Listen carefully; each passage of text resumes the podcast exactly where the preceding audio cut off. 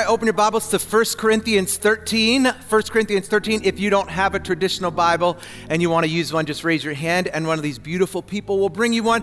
And you can either borrow that or you can keep it or you can take your smart device and open up the YouVersion or the Bible app and all the notes and scriptures have already been uploaded. If you're watching us live online or at one of our services at the Brown County Correctional Facility, Love you guys. So glad that you guys are a part of our family, and super glad that you guys on this beautiful day are part of our family. So give yourselves a huge hand today, would you?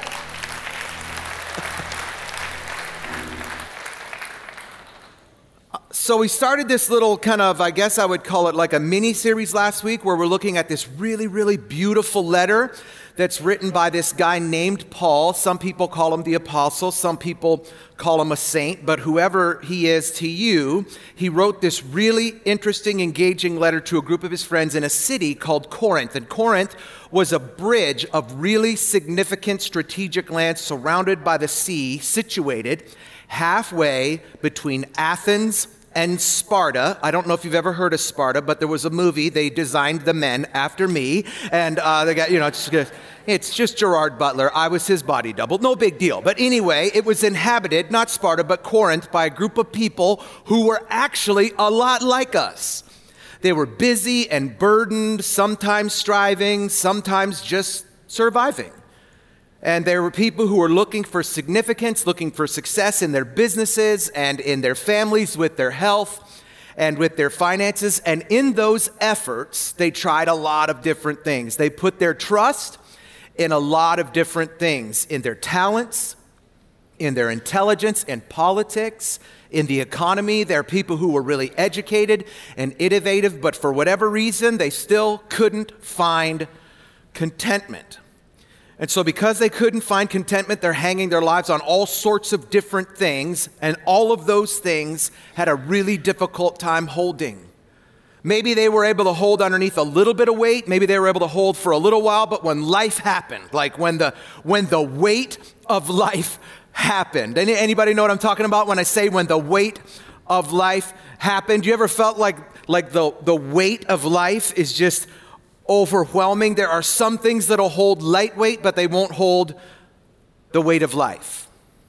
When your son tells you he's an addict, or your teenage daughter tells you that she's pregnant, when your boss tells you he's making cutbacks, or when the doctor tells you that it's inoperable, suddenly you feel the weight of life. And suddenly, in that moment, you realize that the hooks that you've been hanging stuff on, those hooks actually aren't load bearing. And so this guy, Paul, writes this beautiful letter to these beautiful people who were somewhat significant. They were, they were somewhat successful. And he tells them, in the end, there are only three hooks that are load bearing. There are only three hooks when the weight of life hits are going to hold the load. And so today, as Pastor Sonny said, I want to talk about the second hook hope. Let's pray. God, we love you. Thank you that you're a God of hope. That God, thank you that this book that you delivered to us, it is filled with hope. So, God, thank you that our lives can be filled with hope. God, thank you that the three load bearing hooks are available to all of us. God, I pray today that you would fill us with hope, fill us with life, so that when we leave this place, we'll be less like us and more like you. In Jesus' name, amen. So, when you start talking about something like hope, you do a lot of introspection. And I think it's interesting the things that we put our hope in friends or family, a fitness plan or a financial planner, our pension or a politician. We think like, if I could just lose this weight, if I could just find the right person, everything would change. If I could just, if we could just elect this person or eliminate that person, everything would shift. If I could just save enough money, if I could just get out of debt, everything would be secure. And I think it's so interesting the things that we determine that we're going to put our hope in. We take our dreams and our direction, our aspirations and our ambitions, we take our entire lives and we hang them on things that are temporary, frail and flawed, flimsy and fleeting, that are like a mist here today, but gone tomorrow. And so this guy, Paul, tells his friends there are some things, though, that are not flimsy, that are not frail. There are some things that actually are firm. There are some things that will hold the weight of life, that will hold the load. Three of them faith, hope, and love. I love how one version words it, and, and like he's just listed. Uh, we don't have time to go back and talk about the things that he's listed, but he's just listed this, this whole litany of things that are fleeting, that are flimsy, that are frail, that, that will be here today but gone tomorrow. And then he comes back and he says, Watch this, and now abideth faith, hope, and love. I love that word abideth. That word abideth actually means to stay. He's telling these people, and obviously you and I, that there are some things that will stay put. I'm not that old. Now, our family had an outing this week. I surprised Pastor Sonny, and I, I had a date with Pastor Sonny. And I told her it was a surprise. I was going to tell you what it is. I need you to meet me at 2 o'clock. And then we changed it to 2.15 because she had a thing going on and I, I was kind of running late. And so, you know, even when you've been married a long time, sometimes your dates are fluid. And so I said, it's like, meet 2.15, I want you to meet me at the church. Yeah, she had her hair did, nails was ready, everything's ready to come. And so the date was dodgeball. We played dodgeball right there in the gym. And I brought her clothes and the whole thing. And uh, we had, I had shirts made, Team Sean, Team Sonny, and Isaiah, my son was there and he had a friend. And so they were on Pastor Sonny's team. And then my daughter Aubrey, and she had a friend and, and they were on my team. And so while I planned we would play dodgeball from like two to four. So about uh, three o'clock rolls around, and we're just like, "What is happening?" Like we're just done. And so uh, for for two days after, uh, I have struggled and suffered from that decision. I thought, man, when did I get old. Like I, uh, I didn't know. So here's the thing I've discovered: I am the oldest that I've ever been, and so I'm not, I'm not like that old. But here's what I have discovered: the, like as you get uh, seasoned, we would call it, as you, as you get experienced, as your, as your resume gets a little longer, you discover that there are some things that you thought were going to stay put that don't stay put. And Paul says when you're building your faith, your family, when you're building your future, makes sense you build it on things that have staying power. Look how the Aramaic Bible said it. It said, For there are three things that endure. I love that word. There are three things that will endure faith, hope, and love. I actually think my favorite way that it's, that it's uh, written is in the New Living Translation. It says, Three things will last forever faith, hope, and love. And so, in a disposable world, there are three things that will last forever, he's saying faith, hope, and love. And last week we talked about faith, and I shared a scripture from Hebrews chapter 11. It's kind of like the faith hall of fame, and it says, Now faith is confidence in what we hope for and assurance about what we do not see. Faith looks at your past and leans on your present. Hope, however, looks at your potential. Hope sees a possibility. Hope is your future tense, what could be. Faith has a present reality, but hope has a future reality. Hope says today may be tough, but I believe that through the grace of God, tomorrow is going to be better. Hope says tomorrow will be better than today. And some of you need to start to live your life in hope. You need to realize that even though you were diagnosed on Friday, tomorrow will be better. That even though somebody came to you with bad news yesterday, tomorrow will be better. Hope has a future tense. Or in the words, there's, a, there's uh, one of my favorite. I guess I, I, I guess I would call her uh, a philosopher, but probably more than anything, she really is a great peddler of hope. You probably know her by the name of Annie of New York. She said, Just know that the sun will come out tomorrow you better bet your bottom dollar that tomorrow there'll be sun. That's a theater dad right there. That's all I'm saying. That's theater dad. That's that's a joke, people. Can you get with me here? I know that it's the early service. Hashtag theater dad. Seriously though, hope says you might lose your job or lose the love of your life. You may lose your health or the case. You, you may lose friends or followers, but when it all boils down to it, please don't lose faith. You can be broke or abandoned, sick or hurt, disappointed or depressed, but as long as you have Jesus, you have hope for tomorrow. It's easy to talk about, but it's not easy uh, to live, is it? Um, I mean, at least maybe it is for you, but, but it isn't for me. Uh, I wrestle with hope. I, I wish I didn't, but sometimes I do. Sometimes the view of my past is so big that it clouds today and covers tomorrow.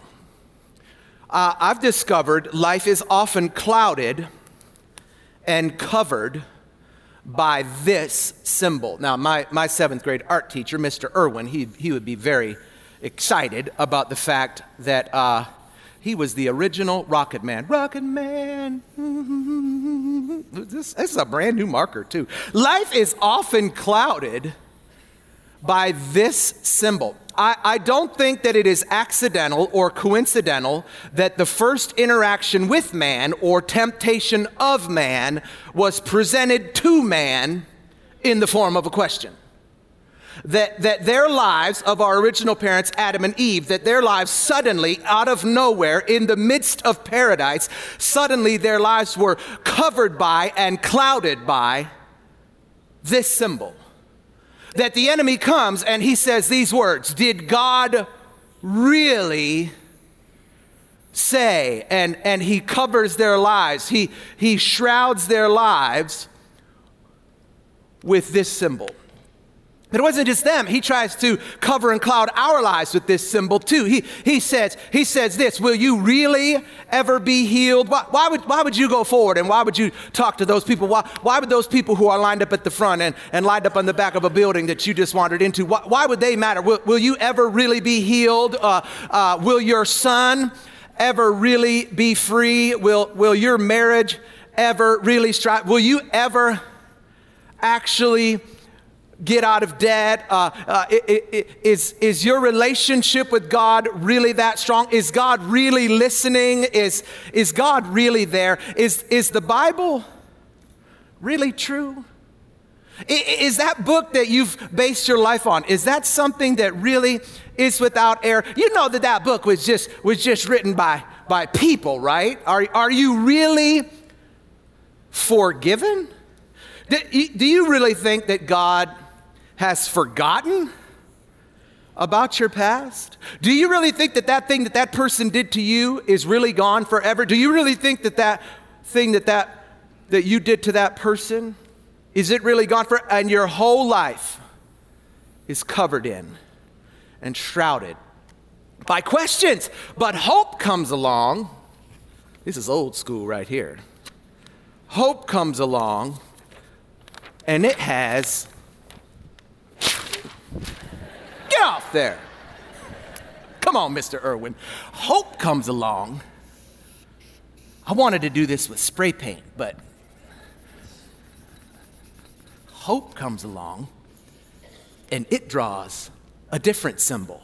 And that symbol says, He is the God who heals me. He will never leave me or forsake me. No weapon formed against me will prosper. I am the head and not the tail. I am the first and not the last. He is for me and not against me. Greater is He. Do you understand what I'm saying? Life comes along and hope gives you a whole nother punctuation. It says, My kids do belong to the Lord. My marriage really is that strong. My finances really will be resurrected. The past really has been forgotten. And hope comes along with a different punctuation. Exclamation mark says, May the God of hope fill you with joy and peace as you trust in him so that you may be overflowing with hope by the power of the Holy Spirit? Are you overflowing with hope? If you're not, you're looking at the wrong symbol. It says, We have hope as an anchor for our lives. Hope, not a question mark,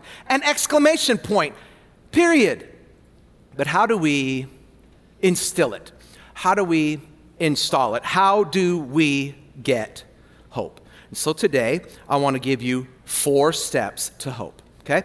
Here's the first. The first step to hope is hold on to God's word this book, you know, the, the Bible, this book that we pass out and hand out, and the book that now some of you own digitally, and you, so, some of you read it, some of you don't, some of you, you own them, like lots of people own them. We, we had Bibles in my house. I remember, like, like for some of us who remember the Bible as a great decorating tool. You know what I'm talking about? You, it was the anchor in your living room. At least if you ever had a grandma, like there, there is, there is two things grandmas had, a room you can't go in, with furniture covered in plastic. Don't know where they got the plastic. Don't know if the furniture used to come in plastic, but there's a room you couldn't go in, and there was a humongous Bible, and I say that it had a life-size picture of Jesus on it. You know what I'm talking about? It's it's an immovable Bible. If they sold their house, that's the two things that have to stay with the house: the hot tub and that giant Bible, because no man could ever move it. Hold on to this thing. The enemy wants you to think this book is filled with hurdles. This book is actually filled with hope. The enemy wants you to think that this thing is filled with everything you can't do. But this book is actually filled with everything that you can do. It's filled with everything that you can become. It says you are loved. That's hopeful. It says you are valued in a world that tells you you're worthless, in a world that tells you you're small. This book says you are priceless. It says that you are victorious in a culture that tells you you'll never win, in a culture that tells you you'll never overcome. This book says you are an overcomer. It says you are more. And that doesn't just say you're a conqueror. This book says you are more than a conqueror. And those are not ended with question marks. They are ended with exclamation marks. It is not covered. It is not cloudy. It is not confusing. This book is a, is a lamp unto your feet and a light unto your path. And so if you want hope, you have to take this thing. This, this is not like temporary. This is not for show. This is not for decoration. This is not something that you pull out on a Sunday like your church shoes. This is something that you study, that you stand on, that you hold on to. Hold on to what God's word has to say over your life. Hope. Here's the second step to hope is operate in optimism optimism. Like the enemy wants us to live in a world of pessimism. Like, like there's so much bad news, isn't there? Why is there so much bad news? Why suddenly is the world going to explode? You ever feel like everything's coming to an end? There's not enough clean water. There's not enough clean air. I know there's definitely not enough clean teenage boys, but there are some things that are just like the, the world has been going forever. And I get it. There are things that are important, there are matters that are important. But the enemy wants us to focus on these things like too many plastic bottles or not enough owls or whatever that may be. It's whatever the thing is that is going to push your button. You understand that? Every person has a button that can be pushed. For some people, it's eating organic. For other people, it's saving certain animals. For some people, it's never littering. For other people, it's having zero debt. Like whatever it is, there's some button that the enemy can come along and he can push to make you panic.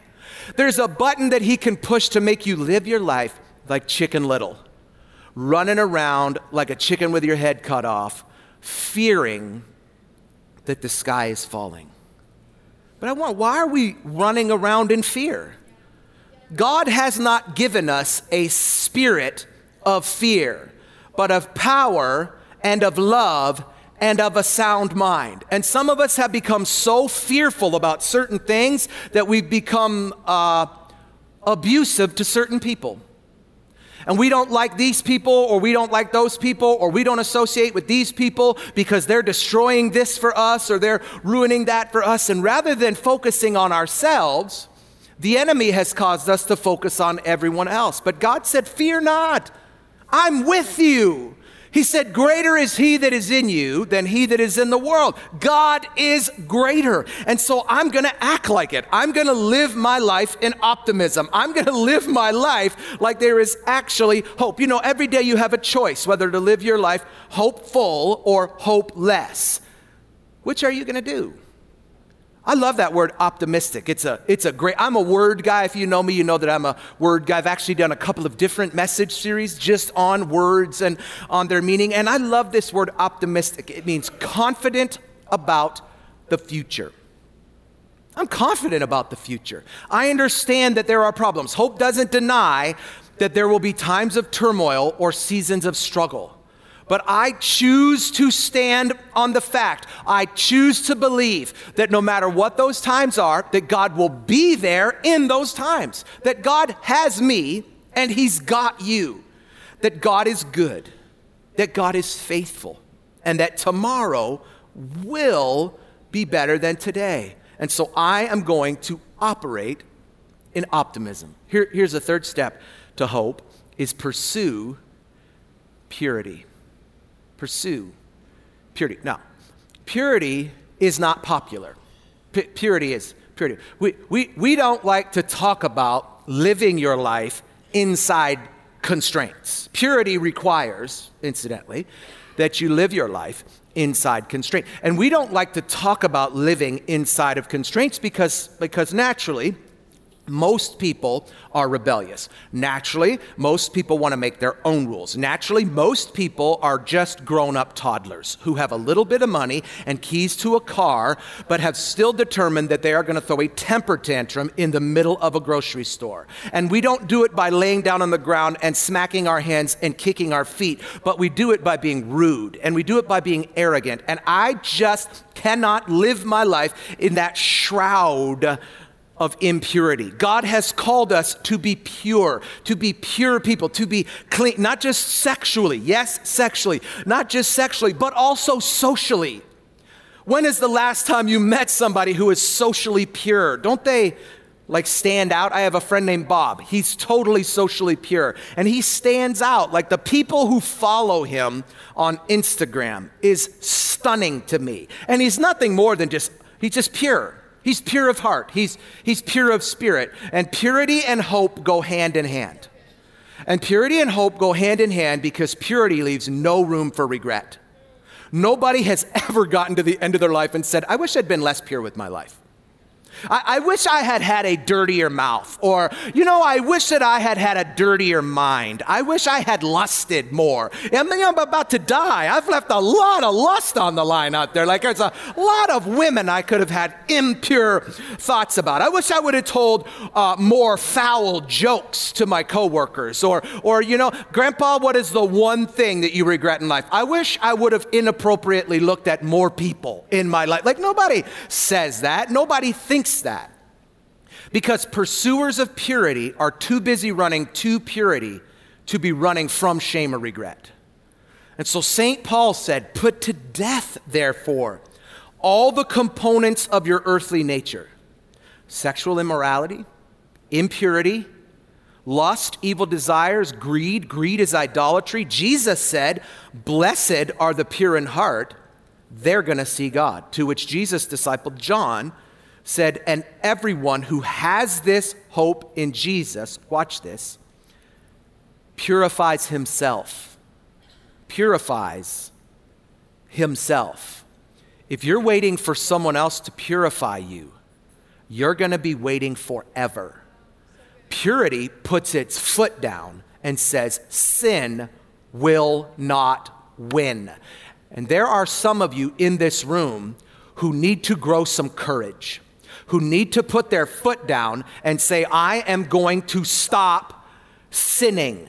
Someone who cannot stop sinning is someone who refuses to live in strength. You are stronger than the sin that is consuming your life. I, who, who's going to say, I am not what I did. I am not the struggles that I've had. I am not the mistakes that I've made because hope says if you confess your sins, Jesus, He's faithful and he's just, and he will forgive you your sins, and he will purify you from unrighteousness. Now, unrighteousness is kind of a big churchy word, but really, being righteous just means being in right standing with God. So if you are unrighteous, you aren't in right standing with God.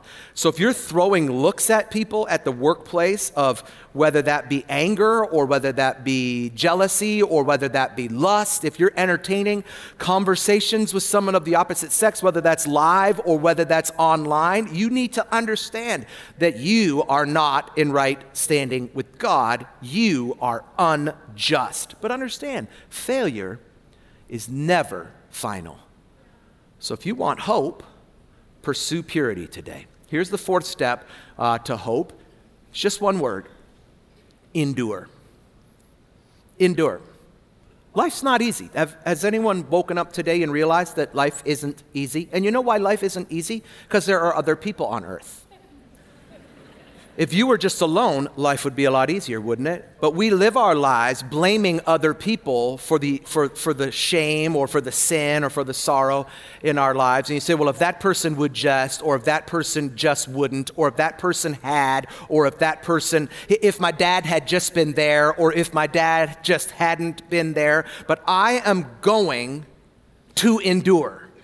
L- life is too important for me not to endure. Life is too important for you not to endure. Your marriage is too important for you not to endure. And I don't know why, but today I woke up with this sense that there are people who are in this room right now who are, you're like ready to walk away from your marriage. But can I tell you something? Uh, like uh, years ago, some of you had an afro and bell bottoms and platform shoes, and you stood at an altar and you said, for better or for worse, in richness and in poor, till death do us part. And now she nags, or he gained weight, or whatever may have happened. And I understand that for some of you, you think that there are extenuating circumstances. But can I tell you that it is time for the church of Jesus Christ to stop giving up on things, to start having courage, to start having boldness, to start having life, to, to stand secure on something, to to endure, to remain steadfast. Like I am going to protect my future,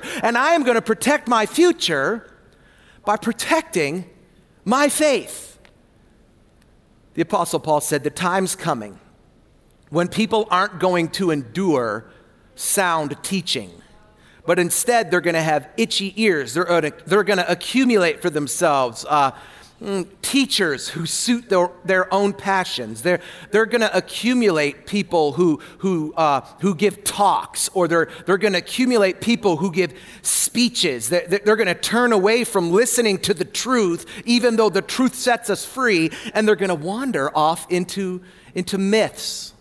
But as for you, be sober minded, endure suffering can I tell you that sometimes being in the will of God is to endure suffering. I would rather endure suffering for being pure than not endure suffering for being impure. I, I, would rather endure suffering for doing the hard thing than not endure suffering for doing the easy thing. He says, As for you, always be sober minded, endure suffering, do the work of the evangelist. That means tell people about Jesus. I just told our friends on staff here, I said, I want to double down on the soul winning thing here.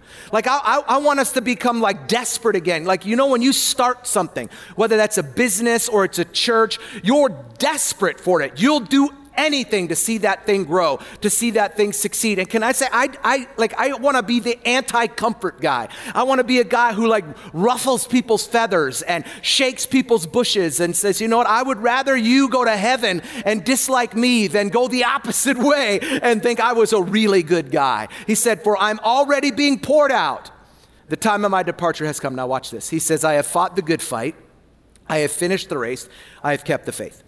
Uh, we just came back from a month long sabbatical, and, and one of the things that we did, which was so dope, is we went to Greece. And, and while we were there, uh, we went to some of the places that this guy, Paul, who's really every Jesus guy's hero, incidentally, but we went to some of the places uh, that, that the apostle Paul went. And uh, we got to go to the site uh, of the first Olympics, it was Olympia.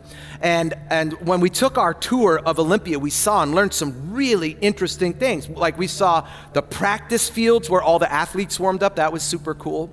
Uh, we saw the platforms where the original winners uh, had statues that stood, like every Olympiad, the winners had their images uh, engraved in bronze and then put on display near the event that they won. And then their statues, they would stay in that place until the next Olympiad, and that four years later.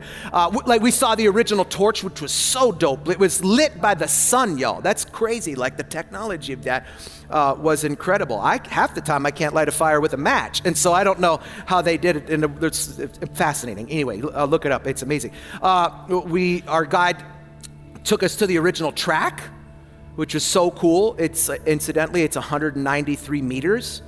Uh, it's very random, but they originally wanted it to be 100 meters. Uh, but uh, our guide said they, they either measured it by 100 steps of Hercules, which I didn't even know Hercules was real, thought he was a cartoon, or it was the distance that Hercules could run on a single breath. Either way, it was pretty far, about 600 feet. Of course, my son Isaiah, being a teenage boy, he wanted to race. And uh, so we did. He won, but to be clear, he totally cheated. Which uh, I didn't know we were racing, is my point. It's, anyway, it brings me back uh, to the most interesting thing that we learned, okay? Lining the road leading into the city were these series of pedestals. And our guide told us that those pedestals used to hold statues of Zeus called Zanes. And those Zanes had plaques engraved with the names of the athletes who had broken the rules, the cheaters. And unlike the winners who were celebrated for four years with their statue, these cheaters were immortalized forever. And not only did they have their names engraved on these plaques forever, they were never allowed to participate in an Olympics again. Neither were their sons, and neither were their sons' sons. In fact, no athlete from their city was allowed to compete in the next Olympics. And I heard that, and to me, it was a reminder of the force, of the damage, the ripple effect that occurs when we don't endure. When we quit some of you don't have a good marriage because your dad quit. You're not a good parent because your parent quit. Some of you are an addict because your grandmama was an addict and you have leaned on that crutch your whole life. That series of pedestals is a reminder of the force of cutting corners, of compromising, of what happens when we try to hang the weight of our life on the wrong hooks when we allow our lives to be clouded and covered by the wrong symbol, when we don't fight the good fight, when we don't finish the race, when we don't keep the faith. I wonder how many of you that's you today, that the consequences of your actions have impacted the direction of your life. If that's you, you are not hopeless. You can be hopeful because there's still hope. But there is only hope if you'll hang your life on the hook of Jesus. Would you close your eyes all across this place? The hook of Jesus. You can call it a lot of different things, but at its core, we call it salvation. Salvation is this recognition that we are wrong. And because we are wrong, we need to be changed. But to be changed, we need to be forgiven. But to be forgiven, we need to acknowledge that we are in sin. So today, I'm going to give you opportunity to acknowledge that you are in sin, to change, and to receive Jesus as your personal Lord and Savior, which again is kind of a churchy thing to say, but all that means when you say that He's your Lord, it means He's in charge. When you say that He's your Savior, it means that He is the one who rescued you. So if you need to be rescued and give up the charge and control of your life, I'm going to give you opportunity to do that. This morning, we're going to do two things. With nobody looking around, in just a moment, I'm going to ask for people who need to surrender their life to Jesus to raise their hand, make eye contact with me. Once you make eye contact with me, you can put your hand down. And then I'm going to ask every person in here to repeat the same prayer after me, okay? If you're here and you say, I need to surrender my life to Jesus, would you just raise your hand and make eye contact with me? Thanks, thanks, thanks, thanks, thanks.